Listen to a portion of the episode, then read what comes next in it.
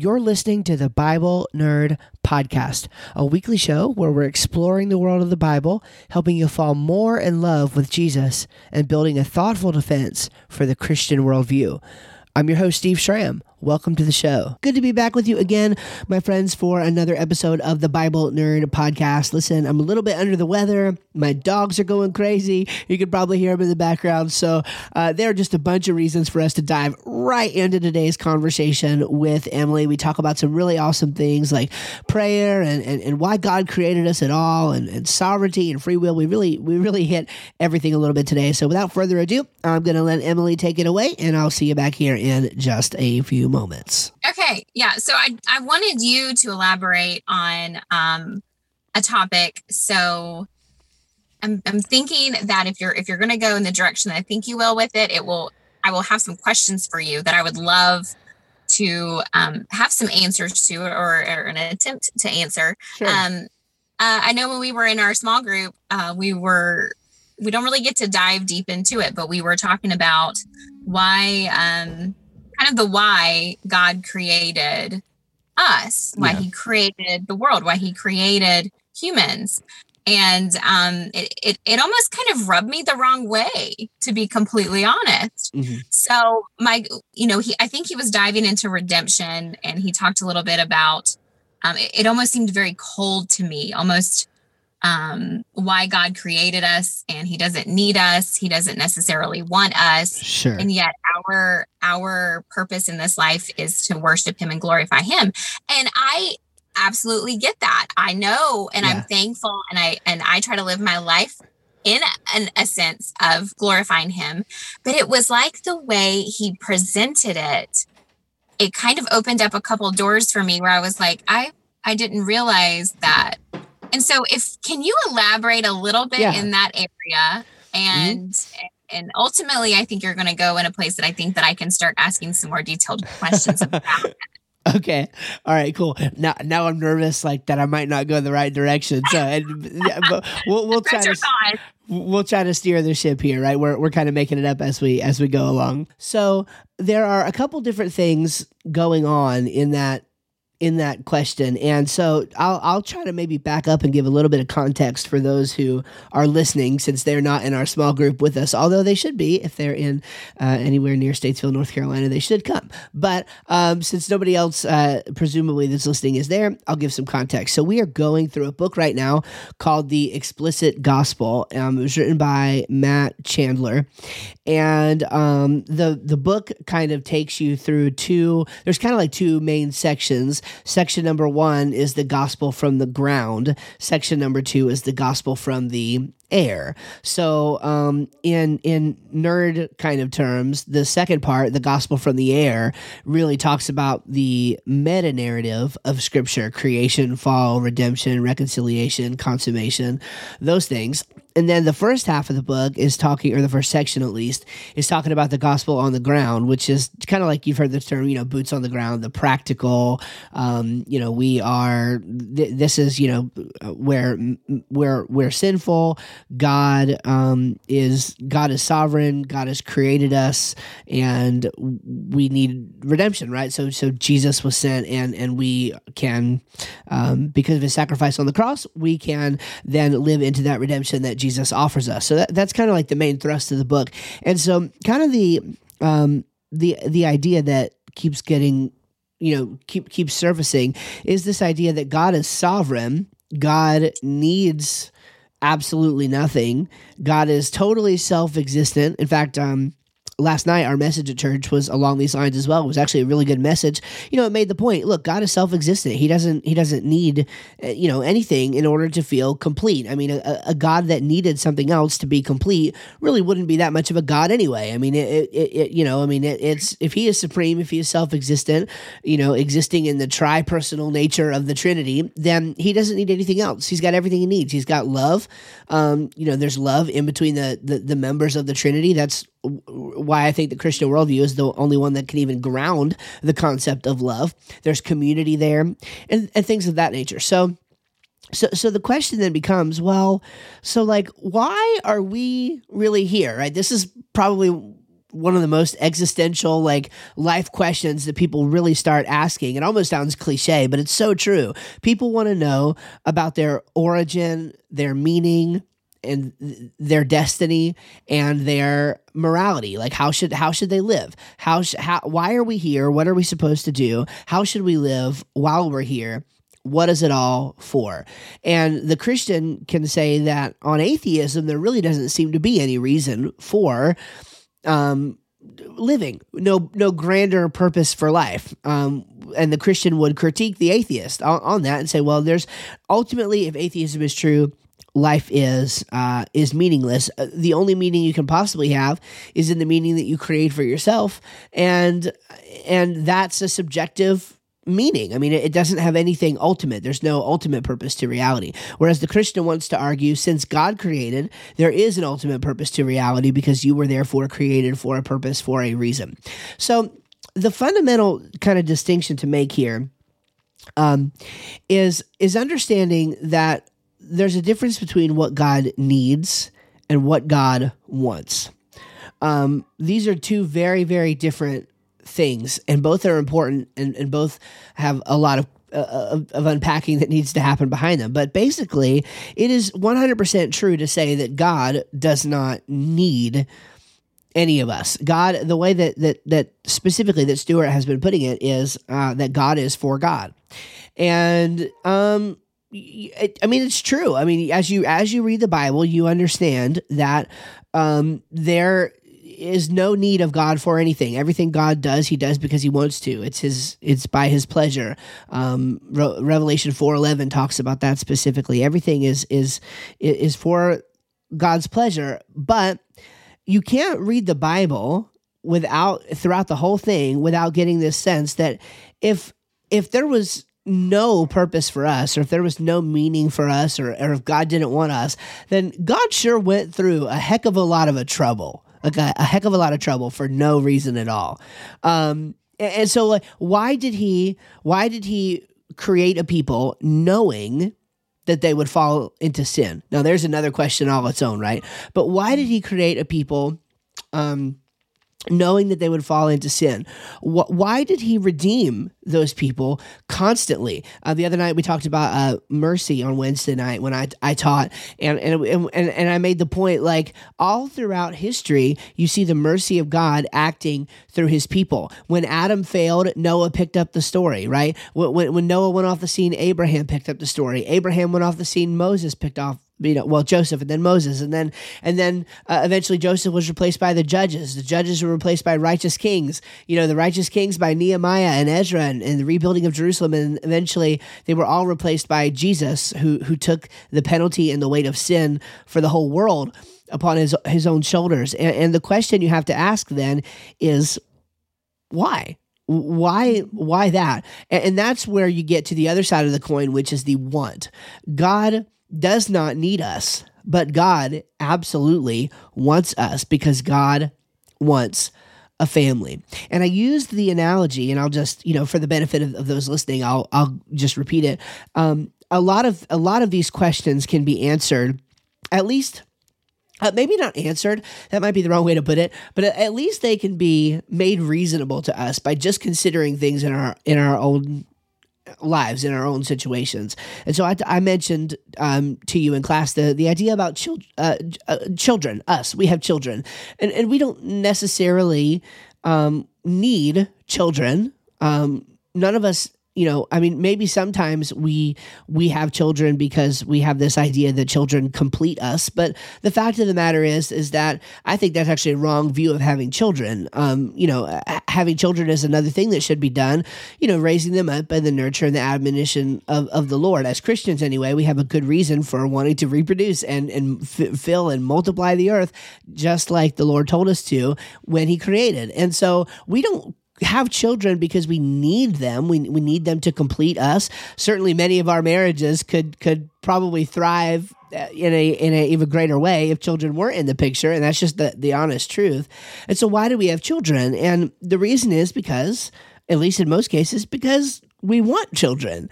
And we can extend the analogy even further and say, well, we know that when we have children, they are going to sin against us they are going to disobey us. They are going to sin against God. They're, they're not sin against us. They're going to sin against God. They're going to disobey us. They're uh, they're going to be extremely unwieldy, extremely unpredictable. Who knows? They could even grow up one day and and become you know serial killers, God forbid, or or, or, or whatever. We just don't know. But ultimately, we want kids, and so we have them. We sacrifice time. We sacrifice our money. We sacrifice our, our food. You know, we, we all these things that we sacrifice and we, and we give up simply because we want them. And more specifically, we want a family. We want a family. And I think that is the answer to the question of why did God create us? Yes, it is true. God created us for his glory, for his pleasure, um, that he would be glorified. That's absolutely true. Rome, again, like I said, Revelation 4.11, I think makes that fairly clear, and I, I could look it up and read it if I need to here. But um, beyond that, it seems like God really wants a family, both a spiritual family and a human family. And so, so that I'll, I'll, I'll let you come in now here, uh, Emily. That that's kind of where the, the, the, at least the direction that I would take the conversation is understanding that difference between what God needs and what God wants. Absolutely. And and the part of it that has I've, that has been a big question to me that's really bothered me for years and years and years and I've actually brought this up to you it's, it's been a few years now um was yes God made us because he wants us mm-hmm. because he needs nothing so therefore if he did not create us we would not exist and therefore um we wouldn't have to worry about people dying and going to hell. We wouldn't mm. have to worry about the sinful nature of human beings, right? So I struggled for years and years with this idea of yes, I want to have children, I don't need them, but I have a child. I do not have omnipotence. I do not know sure. what their future holds. I do not know if they're going to be a serial killer right but my my goal with my child because i do not know the future is that i am raising this child to love the lord to live a wonderful, happy life, to give them everything that they desire and spoil the absolute heck out of them. and I probably shouldn't. But um, the idea there is I'm, I'm trying to set them up for the future that I do not know. Mm-hmm. So in the back of my mind, I'm thinking, I look at my daughter and look at my son, and I love them with all my heart. And um, you hear the saying, like, oh, it's better to have loved and lost than to never loved at all, right? Mm. But if I knew, if I knew that their future was an all eternity in hell, I gotta say, I wouldn't have them. Mm. Because I wouldn't want that future for them of not just a future, but like all eternity. You yeah. know what I'm saying? Yeah. So then here God is on his throne, and, and I sound a little bit like a brat, and I'm not trying to be disrespectful at all, yeah. at all. Right? Understood. Yeah, totally. But I'm just, I, I, want you to see inside my mind where I'm just like pin picking every little thing like um this doesn't sound right. right. So you're sitting on your throne and you're like, "Hey, I want a family. I want children. I want this. I want to share this love that we share between the Trin- the Trinity, but I want to share it with with a human race yeah. where they'll be able to worship me um, because I love them and that kind of thing. But knowing the future, knowing that I'm I'm going to create billions and billions of people and they're going to go to hell. Yeah. And and and I struggled for years with this because to me that's just such a waste, such a mm. uh, almost cruel thing to do when we didn't even have to exist in the first place. Yeah. So this is way out in left field. I don't know if anybody thinks of this question, but do you have you know and, and again we talked about it a little bit it did help me yeah. but i, I want to hear it again i want to kind of go back to this like why did he make mm. us like mm. not really what my purpose is but what's his purpose in letting so many people yeah ultimately die and go to hell yeah that's a good it's a really good question a good thought and it is something that actually a lot of people struggle with, right? It's it's certainly not just you. I mean, you know, this is uh this is one of those atheist maker kind of questions, right? Because people struggle with this and they never get a satisfactory satisfactory kind of answer. Um, you know, I, I would say a couple things. You know, this as with most why questions, you know, there are certain things that we are limited in incapacity to understand. I'll just preface it with that, right? Like like we we will we right now the bible says we see through a, a, a, glass darkly so as uncomfortable as it is there is that element of of trust and that element of who are you, you know, God telling Job, who are you to tell me, you know, this, that, and the other thing? Like, were you there when the foundations of the earth were laid, you know, um, etc. It's, it's almost kind of like, and, and I don't even, this isn't even my main point. I have two other points I want to make, but, but I feel like I want to drill in on this real quick. Um, we tell our, I hope I can make, make my point with this. We tell our kids not to play with knives not to use a knife, even if they're maybe they're not playing with it, maybe they're they're cutting their sandwich or whatever, and uh, uh, yet we we will take the knife and then we will do the exact thing with the knife that we told them not to do, mm-hmm. and you might someone might say, "Oh, how dare you? That's a double standard," and the answer is, "Yeah, you're right." it is a double standard, but it's a double standard for the safety and protection of uh, of of our children. In other words, we have we have sufficient reasons behind it, right? That that that the children are literally not even cognitively able to comprehend why we made that decision. This is why when we tell kids, don't do this, you are going to die. My kids have a problem with like, like they'll stop breathing after they, you know, like if they're in an intense crying fit. And we've gone through it enough times like to know what to expect and how to deal with it and everything. And and sometimes we'll, we'll somewhat jokingly say you have to breathe or you are going to die. And and it's like you know what I mean. So it, it's like there are these things where and so so there's an element to this that we have to understand that that so as our ways are much higher than our children's. God's ways are higher than ours. That it's not comfortable but we have to say that okay? Because it's true. We do at least have to factor that into the conversation. Sometimes there is a double standard. Sometimes we don't get to know and that's part of trust right? That's part of trust is trusting that our father knows.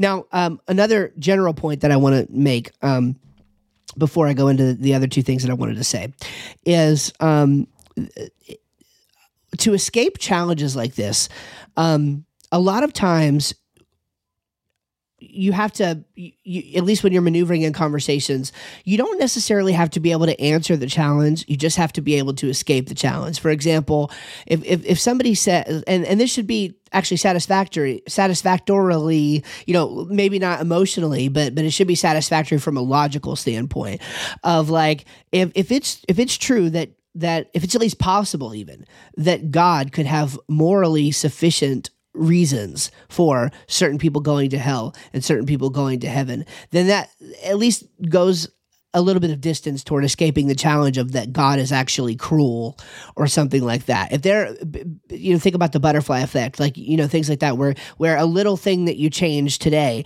can have massive effects in the future such that you, you know, don't know. The, the, the, um, the most practical way that I can think to bring this down is something like a funeral where somebody passes away seemingly before their time, but then at the, at the funeral, 20 people receive Christ and are now you know, get to spend eternity with the Lord that wouldn't have been there before. Uh, there are things like that that don't happen and don't manifest so quickly. Um, you know, maybe 20 or 30 years from now, something terrible that happened today will manifest in its ultimate purpose, or maybe 20 or years after you die. That ultimate purpose will be manifested. That is the kind of thing that God, in His omniscience, omniscience, His His all knowingness, right? In that that he can know that we can't. So that's that's kind of like the boots on the ground way of saying, yeah, God's ways are higher than ours. Just by virtue of who God is, he can know what we could never possibly know. And if we're fortunate, if we're blessed, if we're lucky enough, we'll get to see some of that fulfillment work out in our lifetimes, but sometimes we will we will not. So I, so those are overarching points. So I have two specific ways that I would address sort of your your your question. The one way that I told you before um, is I, I went down this road, and I think it's a good road to go down. Um, that that uh, I first heard it from R.C. Sproul, um, and the idea is just that like why like like it's the wrong question to ask, right? Like like like why did God create anybody and send people to hell? Well, the question really is with the way that we have transgressed against God, why should God offer redemption to anybody at all? Why offer salvation to anybody at all? I mean, let, I, I don't know about you, but I know me, and I, I know I have a daily awareness of how unworthy I am. And and my my sense is that you do too and my sense is that most other people do um, a, a, as well. And so the, the question you know and again this is maybe a little bit more um, i guess you know blunt than i would put it but but it is i think it is a good point you know? Like like why would god rescue anybody? God didn't have to do anything. God didn't have to to to send his son jesus and crucify him on the on, on a cross for, the entire world i mean to take on and worse than just taking on um, the punishment of the cross like actually taking on the weight and the punishment of of of sin. I mean, I mean, God created not only knowing that we would sin, but knowing that He would redeem us from sin, and that's a fantastic and just you know marvelous point to think about really is that god not only foresaw the transgression but he saw the redemption as well and knew that he would have to go through that and that is how bad he he wanted us so I, I, do think it's it's at least worth pointing out that god didn't have to do this for anybody we could all be just tossed to the wayside and i mean think about it in history that's actually kind of what happened right so the the so god creates Adam. Adam's race falls. Okay. He destroys the entire world except Noah. Noah found grace in the eyes of the Lord, gives Noah and his family a chance to carry on God's name and God's work in the world. Okay, same thing happens again after Noah's generation. Every they, they transgress. They build the Tower of Babel, which was not just like hey, a bunch of people got together and started like building a Lego tower, and then God got mad. Like that's that's that's kind of like the children's version of it that we don't think about. Like no, like what these people were doing was complete and utter idolatry. It was they were building these towers to summon demons and worship demons instead of God, and so God scatters the nations, makes it to where they can't communicate with each other, and and again this gets into divine council stuff but then but then actually allots to the nations beings that that are under God's you know control and care he disinherits them is what the terminology is. He disinherits those nations and then supernaturally creates for himself a nation out of Israel and says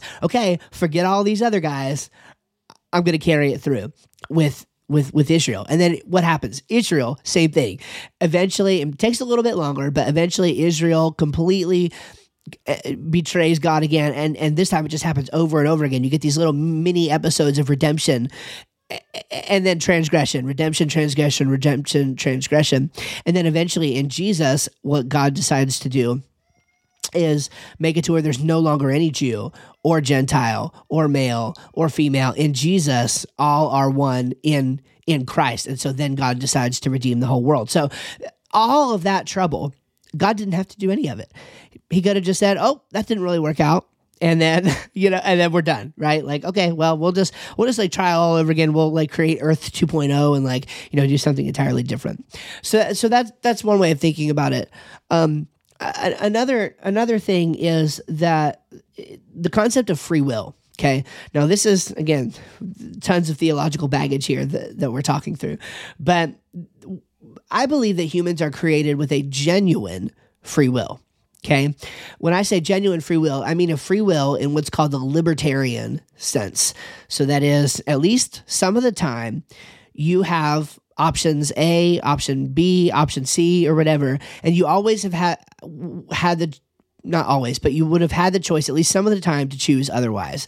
So at least some of the time you could choose out of your own free will and volition B instead of A or A instead of B, whatever. Now, not all the time. Sometimes you're gonna your hand will be forced, but if at least some of the time you really do have the ability to choose between a range of options, then you have what is called libertarian free will.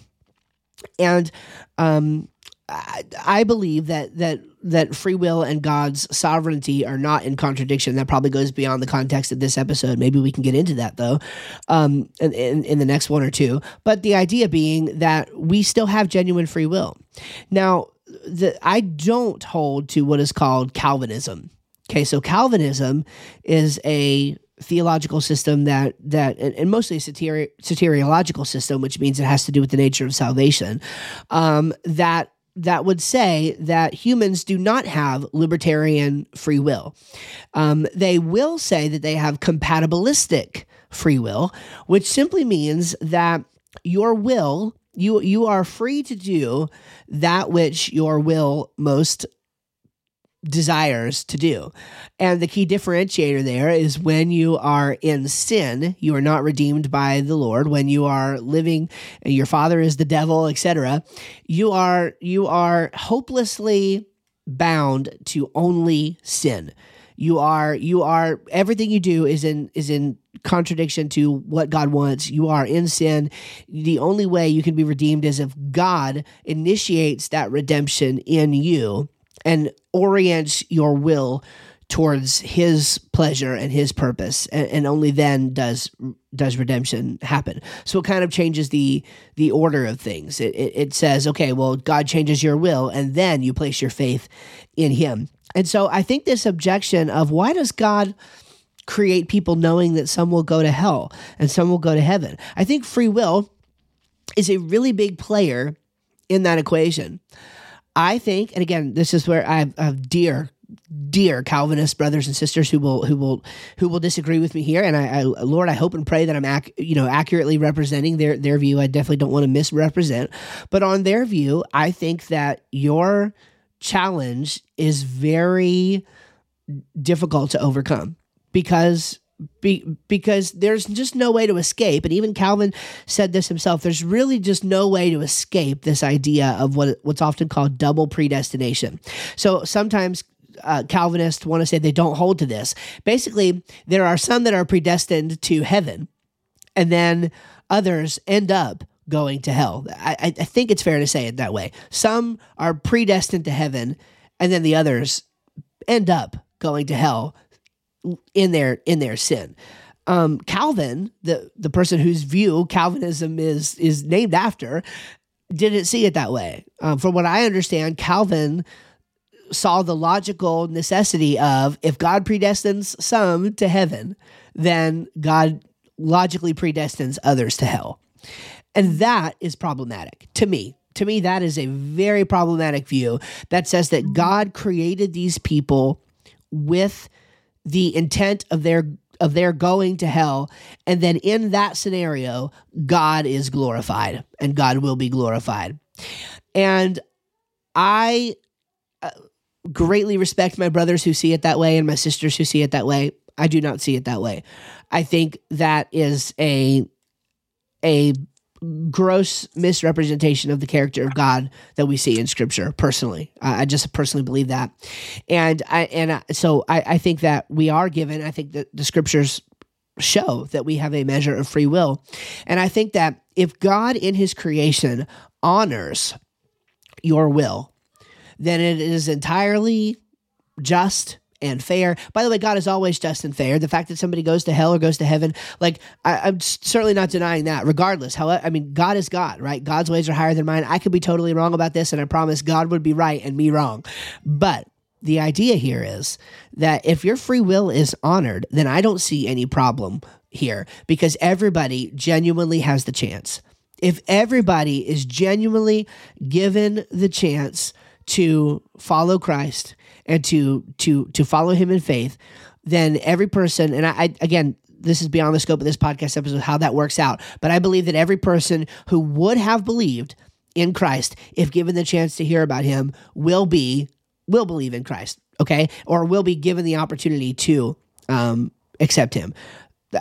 I think we have enough data in scripture to work out that sort of scenario. So, um, anyway, so, so that's where I'm at with that. So, I, in other words, I think anybody who is in hell is in hell um, because they either did not, they either did reject Christ or would have rejected Christ, rejected Christ had they heard that Christ was an option. You know, people talk about how to, you know, people in New Guinea, like here, well, you know, there's missionaries, there's all this. I think everybody is given a chance based on um, the light that they have, based on the knowledge and the information that they have. Everybody is given a chance to either accept or or reject Christ.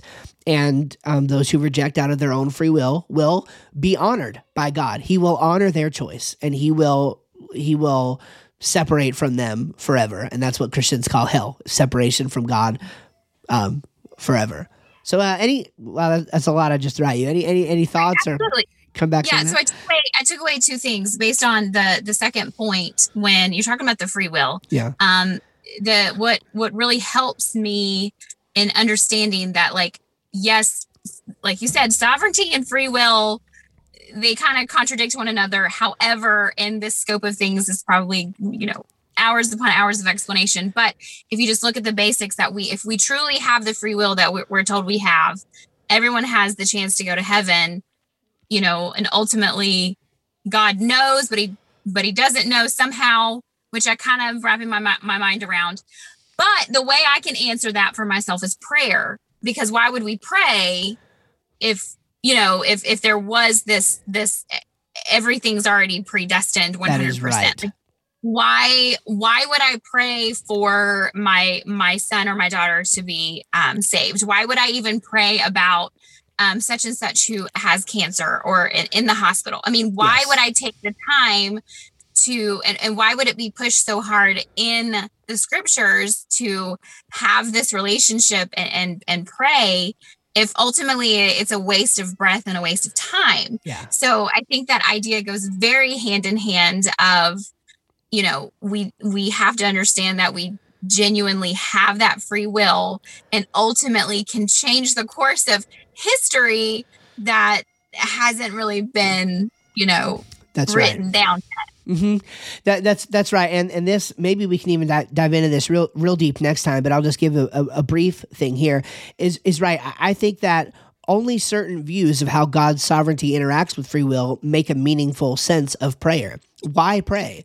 Um, and, and, and, and in the view that I hold, which I, I will not try to explain right now, but, but just in general, in the view that I hold, is that when God creates a world, he can see right into the into the, he knows what what every person would do and god knows if you would pray in a if put in a certain situation for that situation and and therefore we can we are we are sort of co-creators of the world with god on on my view in that god can actually take into account before his actual creation he can take into account the prayers of his people and and make decisions based on that. So it's not as though God is kind of winging it and making decisions in real time. No, predestination is a fact. I mean, it's in the Bible. It, it's it's the the way that things will play out.